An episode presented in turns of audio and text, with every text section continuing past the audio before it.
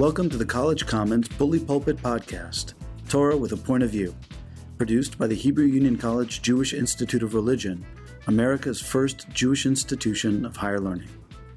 My name is Joshua Holo, your host and Dean of the Jack H. Skirball campus in Los Angeles. It's my great pleasure and honor to welcome Rabbi Amy Eilberg, who is the first woman ordained as a conservative rabbi by the Jewish Theological Seminary of America. She also serves as the Jewish co director of Muslim Jewish Connection, which is a program working to build relationships between Muslims and Jews in the San Francisco Bay Area. She's also the author of From Enemy to Friend Jewish Wisdom and the Pursuit of Peace, which came out in 2014. Rabbi Eilberg, thank you for joining us for this conversation. Thanks so much for having me. The first question that uh, popped to my mind before I even got into researching some of the topics that I knew would be motivating for you was naturally enough your ordination, but not your ordination necessarily stam just itself, but in the context of a mean spirited joke that an Orthodox person once posed to me, which was what's the difference between conservative and reform? About 10 years. And so the joke was almost almost on cue the span of time between Sally Priesand's ordination and yours. And they're making an argument which is intended to be petty humor, meaning that everything that's not Orthodox is all the same, some liberal mishmash of whatever. But, like humor often can do, it may or may not pick up on a meaningful kernel of the relationship between movementally speaking, the conservative movement and the reform movement, but also arguably non orthodoxy in America in general. Your ordination and Sally Priesand's ordination, insofar as that was the framework of, of the joke, uh, may indeed instantiate the issue, which is the confluence of really America's two largest Jewish movements, and together the majority of American Judaism, certainly the majority of American affiliated Judaism. So I want to ask you what your feelings are about the ways in which the main, statistically, the main mainstreams of our religion in this country may be unnecessarily fractured or not. Don't get me started. I think it's really tragic that Jews call each other names. Uh, we do it a lot, and it's not just they do it to us, but I think we do it to them as well. Uh, arguably, that's why the temple was destroyed. Right. You know, that's how many right. tragedies have happened, writ small and writ large. Yes. We shouldn't be calling each other names. So here's how I, I understand um, Sally Priesand's ordination in 1972, and then Sandy Eisenberg Sasso's ordination at the Reconstructionist Rabbinical College in 74 as absolutely clear and warranted fairly quick and timely responses to the secular feminist movement. It's just clear. It would have been ridiculous to wait any longer. Much as for those of us who were waiting for the conservative movement um, to make the decision when it was obvious to us, also that the conservative movement would violate its own raison d'etre if it didn't follow suit. But not because we were following reform, but because right, right. it's also the right thing to do. So it was very frustrating to wait. And in retrospect, the wait indicated a really fundamental difference between the reform and, and conservative movements not to essentialize. I mean, there's a spectrum of Reform Jews, and there's a spectrum of conservative Jews, and there are right, people on the edge. The categories you know, mean something. Categories mean something. The conservative movement needed to go through an extended period of the scholars studying the material. What does the title rabbi mean? Is it permissible or not permissible for a woman to carry the title rabbi, and to look at each of the functions associated with contemporary rabbinate and have the extended study exercise, and then debating one another and publishing papers papers and all of that, which is what we do, you know, in the, in the conservative movement. And, expect, and then there was also, this was new in the conservative movement, there was a listening tour around the country for, for two years and so on.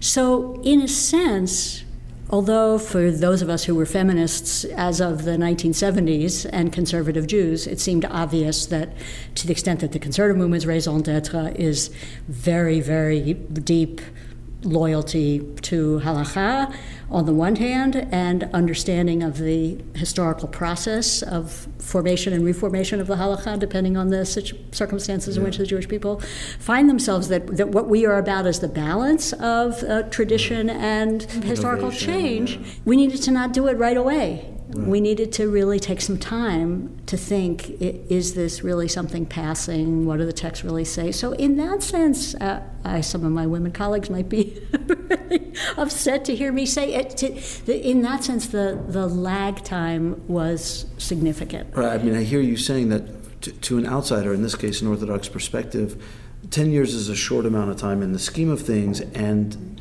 it might look like an inevitability and therefore represent the confluence between the movements. Whereas from the inside of the movements, especially from your perspective, where you actually experienced the weight, it actually illustrated the difference between the movements because there was a process which the conservative movement was beholden to, which the reform movement was. We were Which we beholden to other treasure. forces. Which we treasure. Which you I mean, identify. we. The question is, who is we? You know, the conservative movement. There's a huge difference between the leader, Sure. the seminary, the leadership, Yes, the and rabbis in on the the one reform hand. Uh, you know, yeah. but the movement's publicly espoused, Yeah. you know, view. So, look, there's no doubt that there are many examples of the conservative movement following the reform movement. Uh, yeah, I don't even mean following because I'm not so interested in the chronology of A, then B. I'm interested in putting aside the pettiness of the joke and taking seriously the concern that mainstream American non orthodoxy, as instantiated by the ordination of women, has too much in common to justify our institutional and movemental separation, the continuation of it. I hear you saying, au contraire, that halachic investigation Attachment to the text Right. is so primary for us. Right.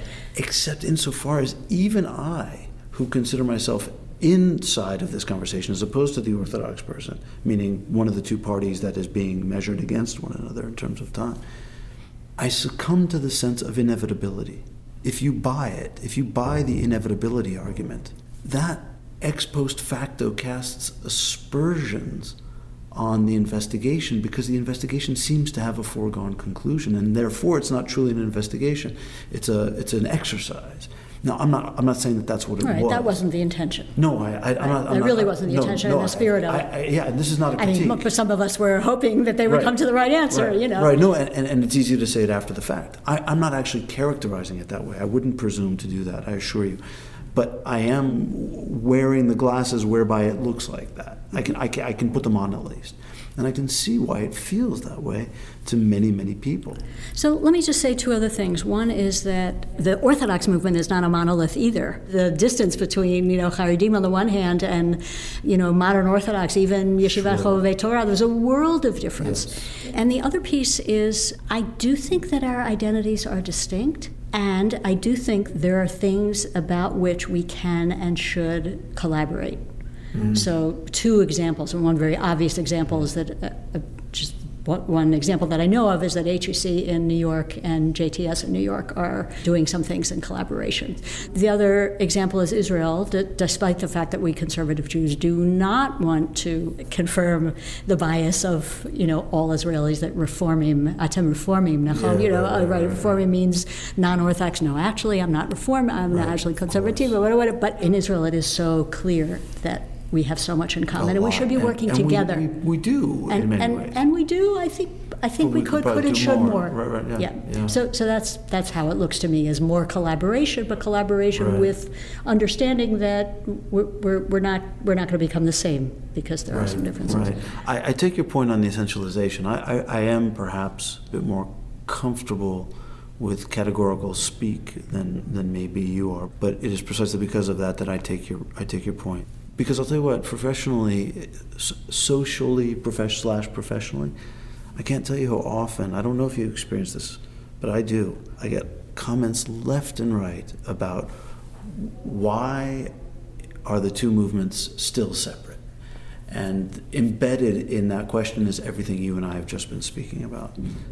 I think that that question, when you know, when it's not a an, an epithet, you know, when it's not an insult, but it's a you know serious question, is really an invitation to go deeper about how does each of these movements define themselves.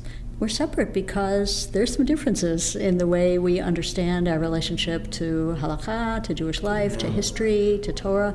A laity in Reform Synagogue and laity in the conservative synagogue down the street are very often not very different. Yes. The, the conservative members of the conservative congregation have may have different expectations of the rabbi of what the rabbi does and right, doesn't do and either whatever so some people uh, members are both. members of both, and they belong to one or the other because of family, his, right. generational reasons, right. whatever. So in that sense, there isn't too much difference. But for, for people who really want to know, like how, how did these, how did the separation, how did the parting of the ways come, and why, and to how, how, does that express itself in the way we think about issues um, now? I mean, our, our next conversation, the conservative movement, or the, the next emerging conversation, the conservative movement, is about intermarriage and, yes. and rabbinic officiation. Yes, clearly. Um, so it'll it'll play out again. This it'll question will play out it, again. It, it, will. It will for sure. Looking at your recent work, it's evident that peacemaking and peace work is really driving your work now. And I think a lot of it evokes sensibilities about Israel Palestine, but I'm also aware that, the, that this is not necessarily about Israel Palestine. It's about wherever we need peace, which was everywhere. Nevertheless, without making Israel Palestine the topic, it, it is an emotional or, or moral framework for me to ask the question of you, which is Is there such a thing as peace when people of equal stature, but who are living in a situation where one has power over the other? Is peace possible, or does peace presuppose something that preempts that power structure? What does peace mean? In the commentaries, as, as you well know, there's a plethora of answers to that question.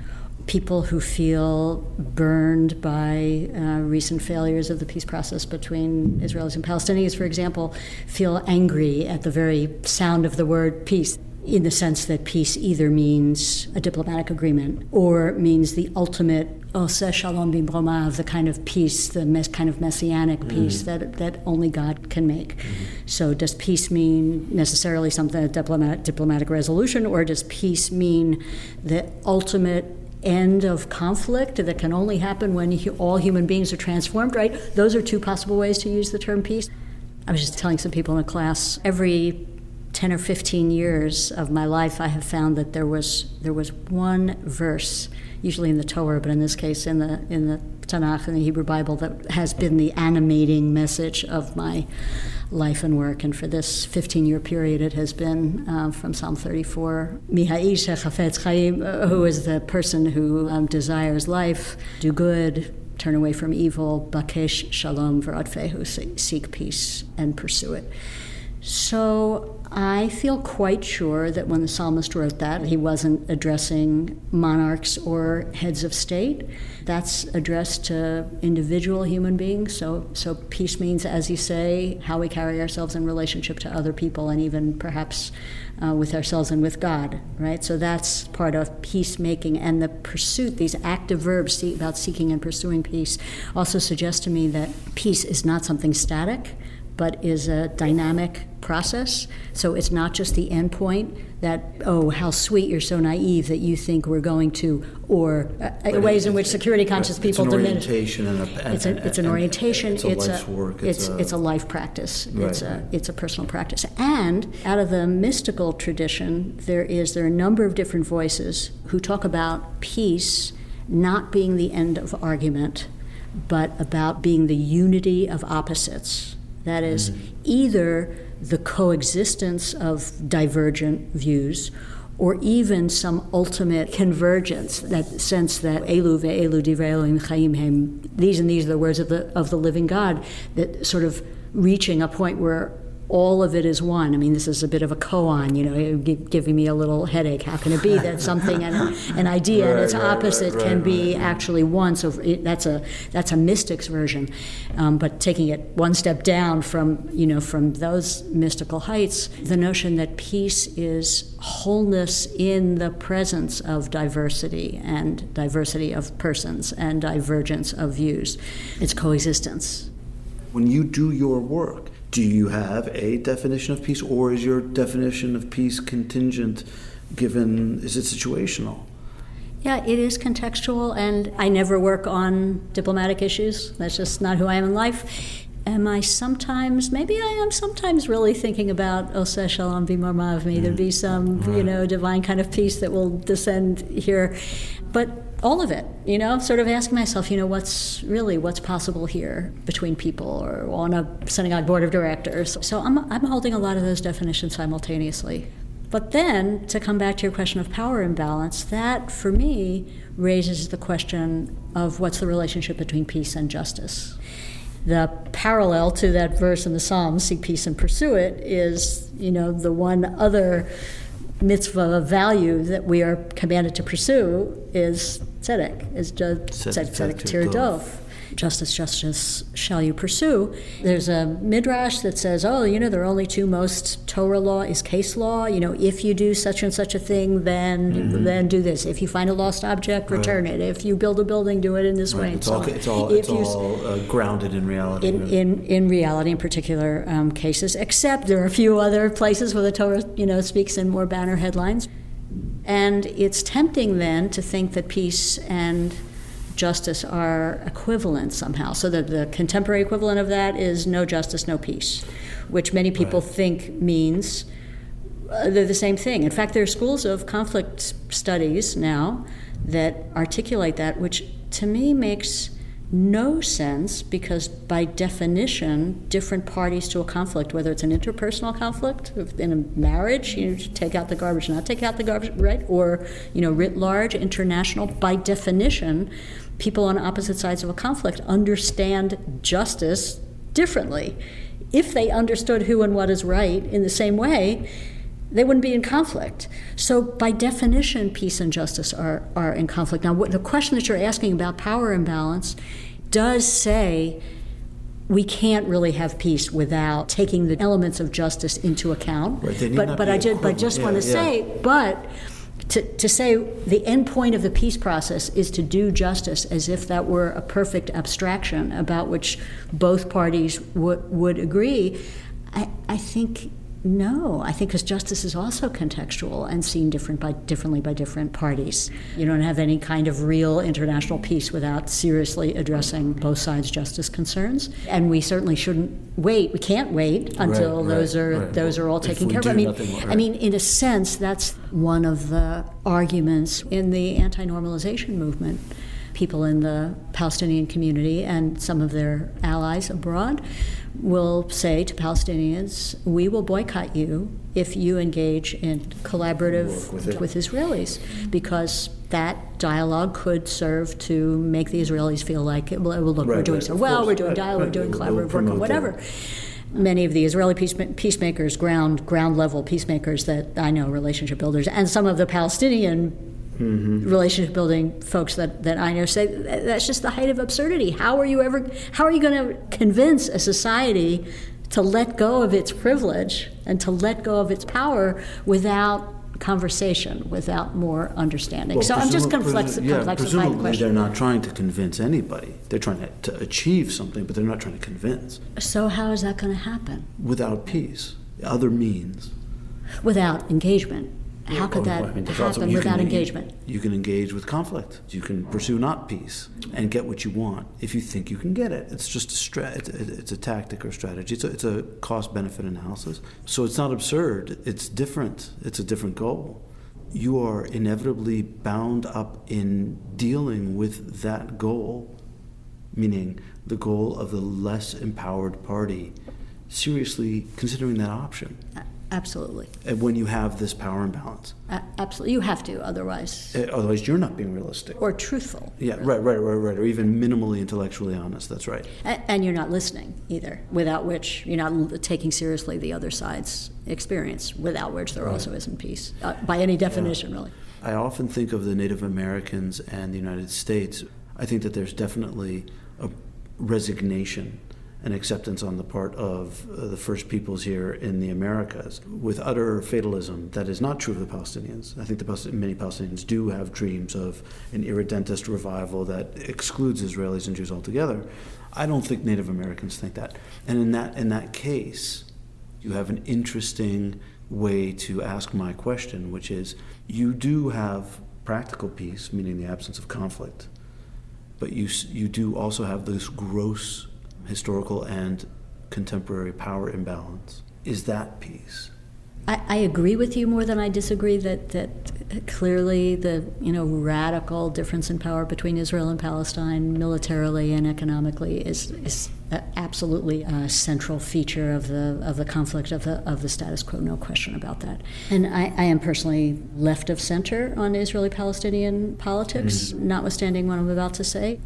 I think that Palestinians also need to understand deeply and I know sometimes it's it's hard to ask and maybe in some ways unfair to ask people who feel like they live under oppression to listen better mm-hmm. to those that they right. think have more of the power but no question that structurally Israel's power as I said militarily economically in terms of international support and so on um, there's there's no comparison and the language is all loaded but let's say from an Israeli perspective terrorism mm-hmm. I could call that I could frame that differently, but, for, but from that, from this, from this perspective, from an Israeli perspective, Palestinian ter- terrorism has been enormously powerful, particularly in when waged against people yes. with right. trauma of their own. Right. It's a relatively effective tool. And in some way, at, at least emotionally, existentially, it doesn't equalize the power imbalance, but the Palestinians do hold power over yeah. Israelis. Yeah in that sense as well. So many Palestinians are tired of hearing that, hearing that. You know, tell me about the Holocaust again. We won't get anywhere until Palestinians listen listen better to the Jewish reality of victimization, and we certainly won't get anywhere until Israelis listen more to the Palestinian experience of victimization. So, where does your work today, what realms does it take you into most when, when, in the course of your month or year? My journey in, in being a seeker and pursuer of peace began in the Israeli Palestinian um, context. It's a story I tell in my book, may I say, a book called From Enemy to Friend Jewish Wisdom in the Pursuit of Peace. My story began, I was busy doing other things in my, you know, in my life and work and found myself at Neve Shalom, Wahat al-Salam, uh, one of the premier Israeli Palestinian dialogue centers in Israel. I watched a group of kids. This was their flagship program, which 116 year olds, half of them Israeli Jewish, half of them Israeli Arab is actually the language that the people of that place use. I'll use that in that this context. Um, we're, we're beginning into. I get to watch. I got to watch from behind a one-way mirror as the kids began a three-day dialogue intensive. The mm-hmm. goal of which was not to, to reach common ground, but the goal of which was was really to take a deep dive into the issues. Uh, I spent about an hour watching from behind the one-way mirror and had this very powerful experience as if God had called me to roll up my sleeves and make myself useful for the cause of peace.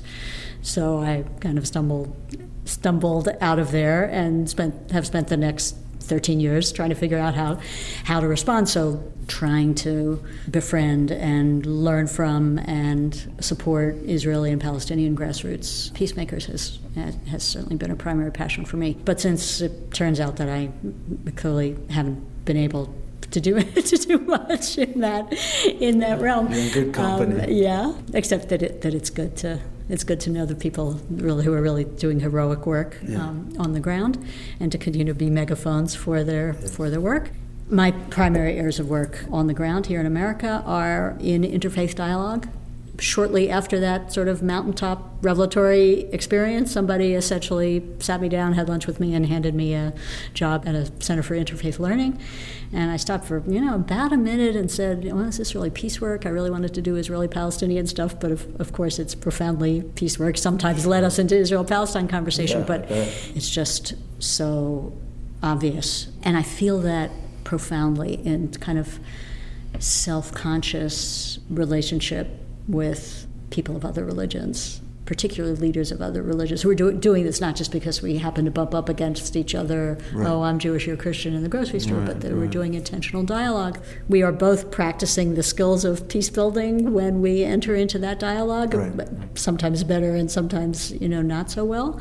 Um, and we are pursuing a goal of peace as we seek to build relationship with one another. So that's a, that's a great love of mine and, and w- with a particular particular love of Muslim Jewish engagement. Mm-hmm. And, and I must say that over since, since the election of Donald Trump, that's, I mean, I've been doing that, you know, work for some years. And the Jewish Muslim solidarity feels even more compelling since Trump. And, and the other place where my work has focused has been in working with Jewish communities about how to do peace work within within their own and civil discourse work within their own synagogues, and that's the context of the, the my work within the synagogues to make. So I, so I work for the Pardes Institute of Jewish Studies and um, have led the Pardes Rodef Shalom Communities program, which is all about asking rabbis in particular and congregations in general what it would look like for a congregation to take seriously the question how would our synagogue be different if the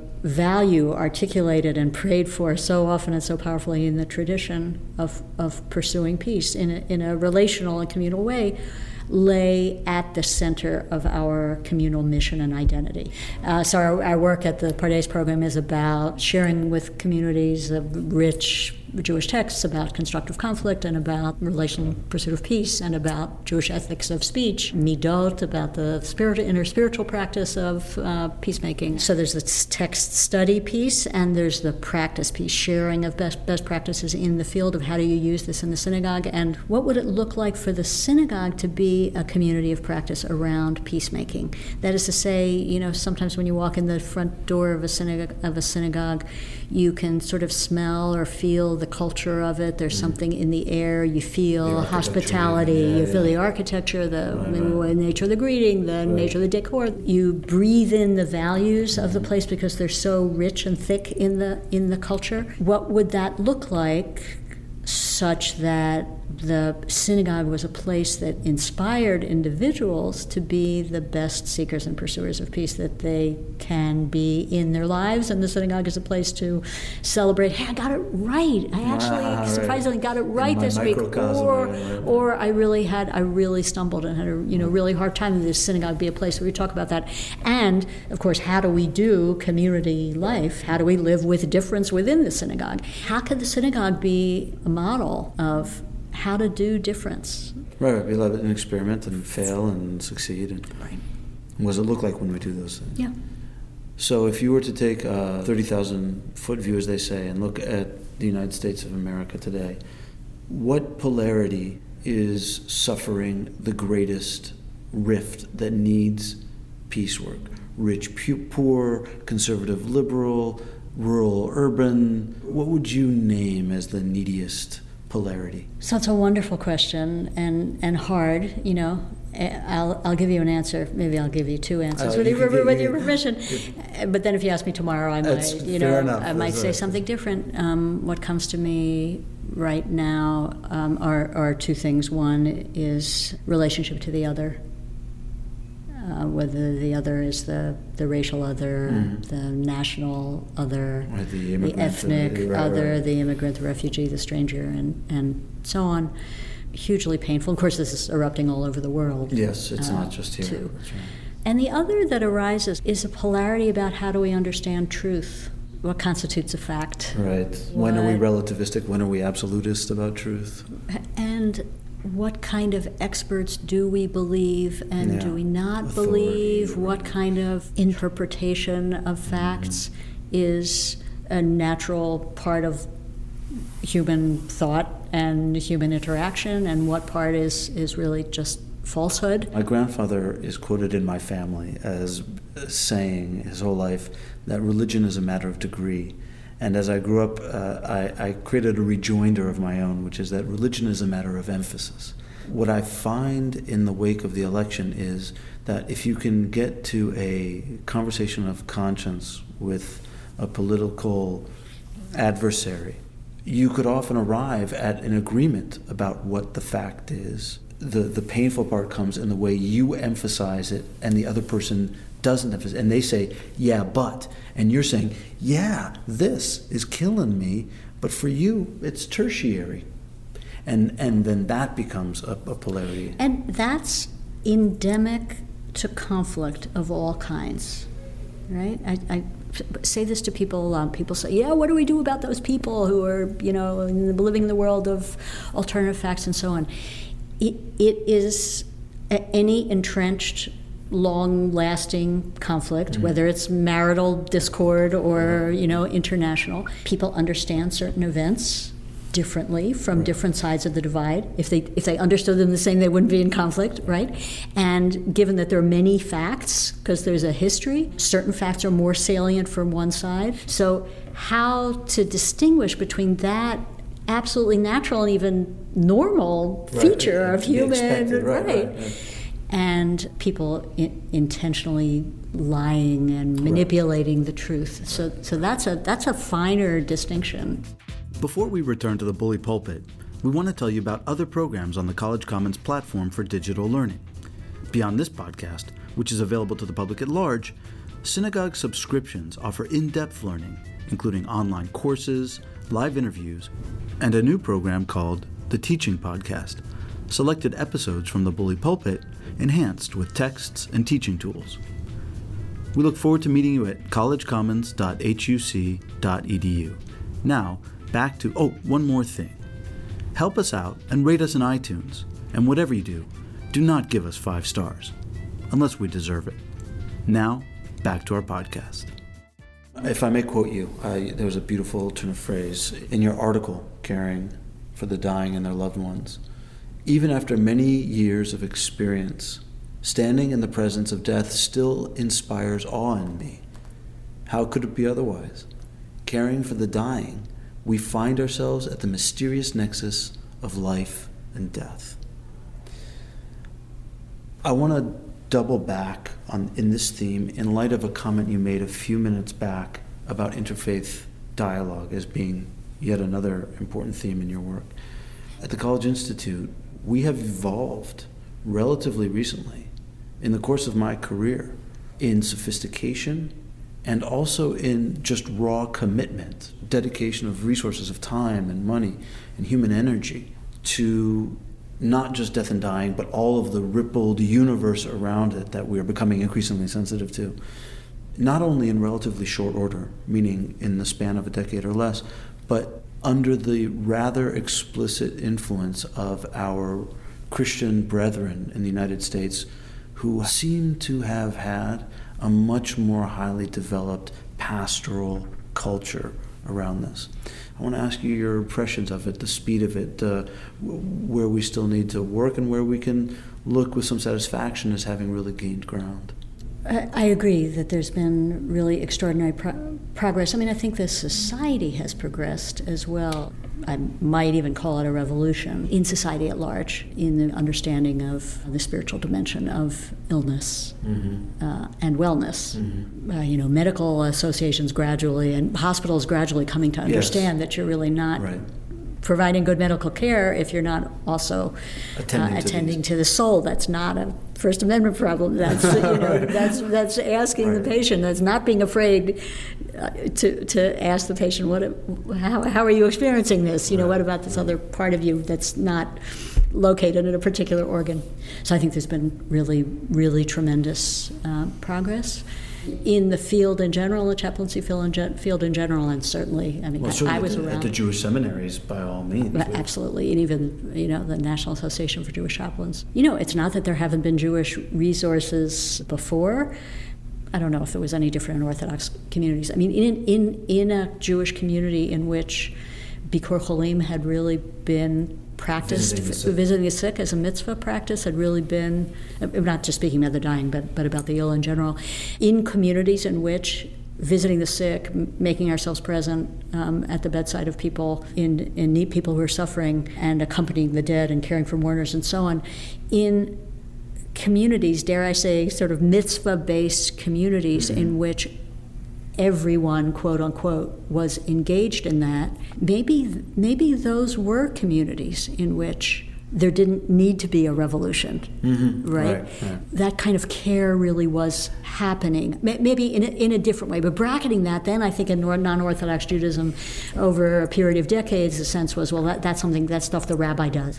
So the combination of our now living in a generation in which it's much more possible. There's so many more resources available There's to encourage people. language at our disposal. We and can more about and more encouragement to say yes. yes, it's a hard Caring conversation community, and you yeah. know and and and yes you you go ahead and ask your parent what kind of Right. treatment they want and don't don't want In other words, it's one thing for uh, American society or Western society at large to confront with uh, greater alacrity and clarity and expertise how to talk to your aging mom or dad about what they want. It's admittedly hard, but we're better at it. For the, for the Jews, I dare say, at the risk of generalizations or overgeneralizations, certainly in the non Orthodox world, yes, that's a step. But for us to talk overtly spiritually at all about this, to invoke God, to invoke the state of the soul, to me, that feels like a, a real change. Yes, we had caring communities and Bikur Cholim, and, and certainly there's always been the traditional Levayat Hamet, you know, where, where we would have ways to help at, attending the dead yeah, but we wouldn't talk about spiritual things in spiritual language openly as much as we do now, I think.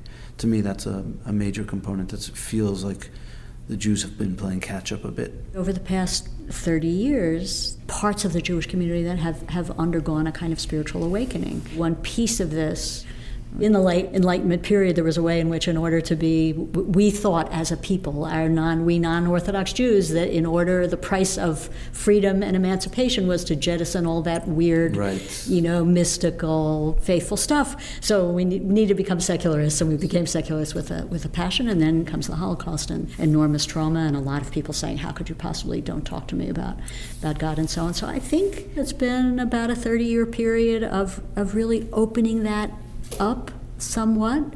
Um, I actually think the Reform movement has been a leader in that, and as we're sitting here, I'm thinking of Debbie Friedman. Yeah, um, the Misha Zichronah livracha. Her Mi Shebeirach, both the song it, itself as a as a piece of music, as an invitation, as an invitation to prayer. Yes, yes. That composition of hers taught a lot of Jews how to pray, Yeah, I agree. which is an extraordinary thing. and you hear it in conversations. People cite that song, that melody, that. Uh, And setting. in a synagogue setting, it often feels to me that that's the most intense moment and focused moment of prayer all morning. unscientifically, comments to me would indicate you're right. And so skillful chaplains and rabbis and who, and you know whoever fine you don't want to use the word god let's not use the word god you're not allergic to the word soul eh, you know it's not about the language let's find a way that we can be in this territory together and acknowledge it and uh, explore how it actually is for you without my imposing the particular language we have to talk about it this way because Right, that's right, right. you know, the language of the tradition uses. So I think that's all been opening and deepening over these past couple of decades. I don't know what's next. What, what, do- what do you feel is needful? I would love to see many more non Orthodox Jews learn how to pray. Illness or no illness, Mhm. right? And by that I mean, in, in this context, I mean not necessarily learn how to daven. I mean, Mhm. I'm a traditional davener. I love, love, love, love. Been a daily davener for, oh my gosh, 50 years. You know, um, love the liturgy. But but in this context, I mean, learn how to pray. Mhm. I don't care what lang- which language or what Which kind of language, right. but to develop a relationship with the holy. I mean, I'm also a spiritual director, so Mhm. you know, it's another piece of my work is about midwifing and and witnessing people in exploring Mm. how the call it the divine, call it the holy, call it the one, call it the reality, call it the Yeah. beyond, whatever it is, is present in their lives. You know, it's a, a little bit more healing of the personal Holocaust trauma. That is to say, don't talk to me about, Uh, you know, right, right. deity or justice in the universe, or whatever. And maybe recovering some of what we lost in our emancipation into modernity. I have to say, uh, speaking purely for myself, it is the Enlightenment part of me, not the post Holocaust part of me, that most bridles at any language of spirituality, of God, or what, or what have you, concomitantly, the associations with what feels like Christian language.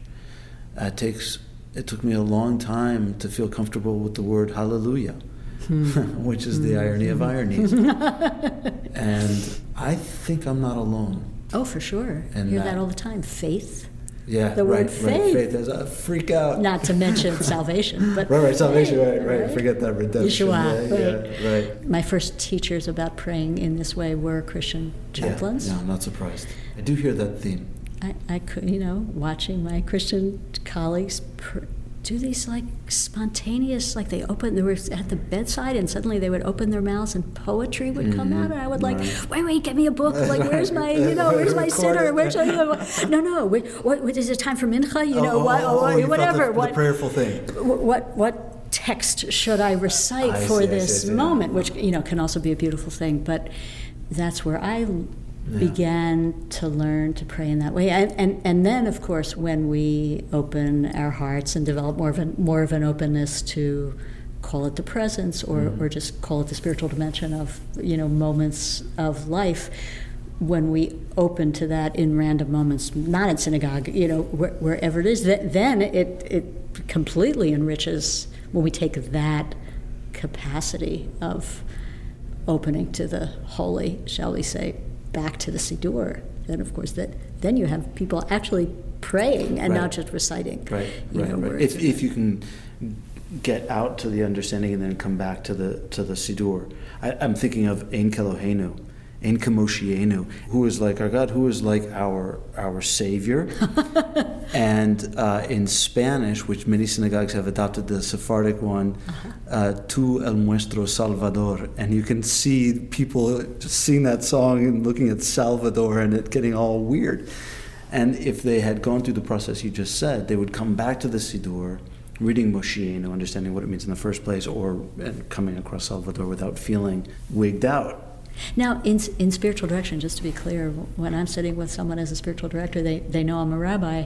I'm not pushing them to right. well, daven no, in no. any you know specific ways, but as a rabbi, sort of writ large, it's just what's arising for me in conversation yeah. with you today. I would like to see more Jews opening more to, to prayer and to and to spirit, and and it would be a good thing for Jewish life right, if, right, if right. they did. we'll agree. It's a good thing. So I have one question that I want to ask you. Again, I'm curious about your assessment of the world around us. This time in American history and popular culture and media and the news cycle begs this question. So. Um, here it goes. I would like to ask you to characterize the glass ceiling specifically in the combined universe of our two movements the reform movement and the conservative movement. As a whole, break it down, whatever you, you deem fit. But tell me about that glass ceiling as you see it today. Is it completely intact? Is it cracking? Is it shattered? What are women butting their heads up against when they rise? Uh, I could talk about this at great length, of course. Um, I mean, the short answer is significantly cracked, absolutely. I mean, I'm so aware that we're, you and I are having this conversation about a month after is it you know the Harvey Weinstein you know in the midst of just today was a Time or Newsweek declared the Me Too movement to be the quote unquote person of the year. Yes, I saw that. So so we are right in the middle of a, a very powerful, I would say, awakening. I mean, it's not simple stuff, Indeed. but my hopeful spin about it is that we, we are in a, a, a major time of social awakening about relationships between men and women and the full humanity of women and what it means to be a man and the role of sexuality and the workplace and, and so on. So I, I think that's for the good. Just as, you know, sometimes you have to lance a wound in order to get it to heal. You know, we are in the period of, you know, ripping all of this open. And I I think it's okay to say publicly that there are lots and lots of women rabbis who have Me Too stories. Mm. So I don't know if you were asking me about the you know rabbis in well, women rabbis about, in particular. the glass ceiling, but I think that these are these are related phenomena. There's a there's an there's an ecosystem in which we live, and these things overlap and they they affect one another. I wasn't asking about Me Too, but I don't think it's irrelevant when we also ask the question: Are women rising and then bumping up against the glass ceiling because the the we're we still have a lot of olam letakein, we still have a lot of, or do you feel more optimistic that it's it's it's really the sky's the limit uh, with respect to women advancing in our movement?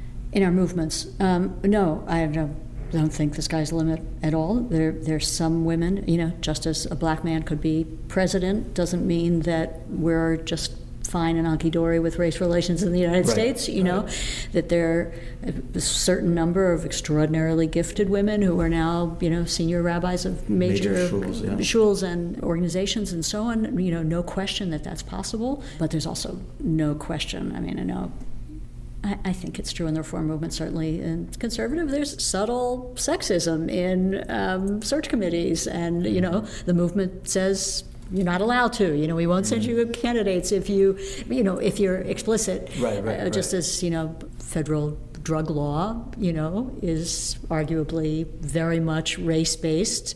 Ah, it's yes, illegal right. if you The say we're going we're going to do this because we- hate black people, and so we're going to make the penalties for crack cocaine, you know, greater. greater so so, th- so it's. Mm-hmm. it's gone underground. It's not you know on the explicit level anymore. Gets coded, right? Um, but it's coded, no question. But the possibilities for women are much greater, and there's also no question that, that there there's still all kinds of barriers, both institutionally, historically, and humanly, and some of it malignant, and some of it just a matter of right. implicit bias. And we still have a lot of work to do. Look, I was ordained 32 years ago, and there's been tremendous progress. Well, I want to thank you for taking the time. It's really been a pleasure to talk to you. It's and really been a know you. pleasure. It's really been a pleasure to get to know you I too. look forward to future conversations. Me too. You've been listening to the College Commons Bully Pulpit Podcast, produced by the Hebrew Union College Jewish Institute of Religion. We hope you enjoyed this podcast, and please join us again at collegecommons.huc.edu.